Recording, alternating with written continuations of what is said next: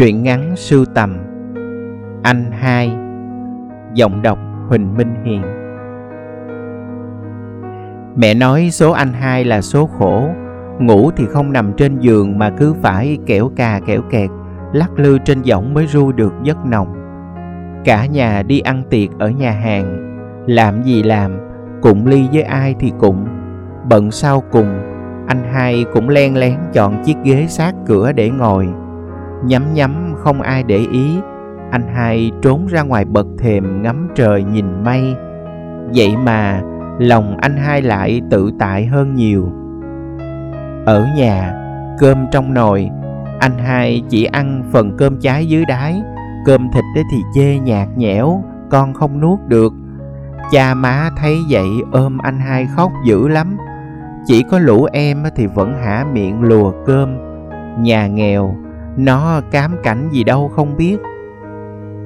Học xong lớp 9 Anh hai dùng dằn một hai đòi nghỉ học. Anh hai lang thang kiếm việc phụ cha má kiếm tiền nuôi lũ em còn lại đi học.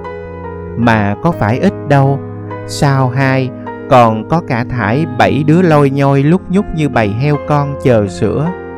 Nhờ có sự hy sinh thầm lặng Mà bảy đứa em đều tâm tấp bãi đứa rạng rỡ tổ tông. Đứa nào cũng đều thành ông này bà nọ. Rồi cũng một tay anh hai tìm hiểu, chọn vợ dựng chồng cho các em mình. Cái gì cũng có cái giá của nó.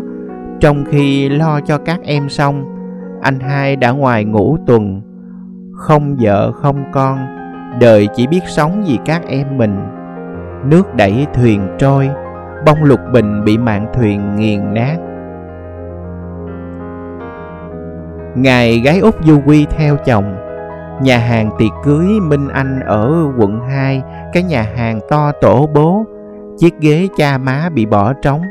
Từ trước lúc thằng ba lấy vợ Thì cha má đã lần lượt bỏ cả nhà mà đi. Có còn ai nữa đâu mà để ngồi vào, Cả nhà dòm qua dòm lại như gà con lạc mẹ. Nháo nhác đi tìm anh hai. Hàng loạt tiếng gọi thất thanh vang lên. Anh hai Hai ơi, Út đi tìm hai nè. Anh hai lặng lẽ đứng bên kia đường nhìn qua hôn trường. Đoạn đường này xe container kéo nhau chạy rầm rầm từ dòng xoay đi lên. Dòng xe nườm nượp lướt qua bỏ lại anh hai một mình trơ trọi. Bộ vét trên người anh hai chợt rung lên bần bật. Anh hai ít học thiệt, Nhưng anh hai cũng nhìn ra được một thứ sự thật phủ phàng. Trong đó toàn người có học thức, có địa vị xã hội. Sự xuất hiện của mình chỉ khiến các em thêm xấu hổ mà thôi. Xòe tay mình ra, anh hai không còn thấy đâu là những đường chỉ tay nữa, mà hằng lên đó là chồng chồng lớp lớp những vết cào cấu của thời gian viết trọn vẹn một dòng chữ tên của mình. Anh hai còn toát cả mồ hôi. Dáng đứng siêu vẹo qua tháng năm hy sinh vì đàn em. Anh hai muốn tìm một ngôi tịnh thất nào đó thiệt xa dưới quê chẳng hạn, để sống nốt những ngày cuối của cuộc đời mình.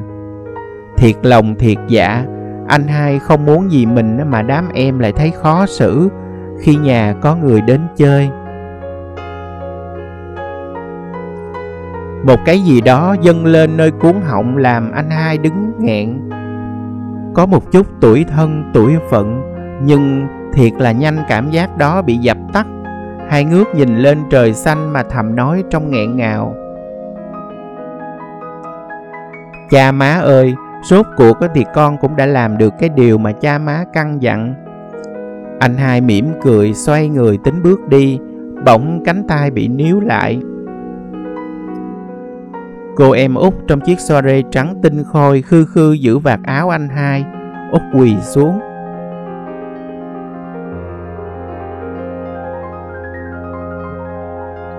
Hai ơi, anh hai đừng bỏ đi, anh đừng bỏ út. Hai không những là anh hai mà còn là cha má nữa. Hai người chợt rùng mình và ngơ ngác khi thấy sáu đứa còn lại cũng đang tèm lem đứng trước mắt ôm chầm mấy đứa em lớn xác mà còn mít ướt của mình vào lòng tụi nó giờ lớn quá, Hai cánh tay của anh hai tròn ra vẫn không ôm được tất cả. Vậy mà tụi nó cứ chui rút vào lòng anh hai mà khóc. Các em có còn nhỏ dại như ngày nào đâu, để lại được một tay anh hai che chở. Bất giác hai nhận ra một điều rằng công sức cả đời mình đã không uổng phí.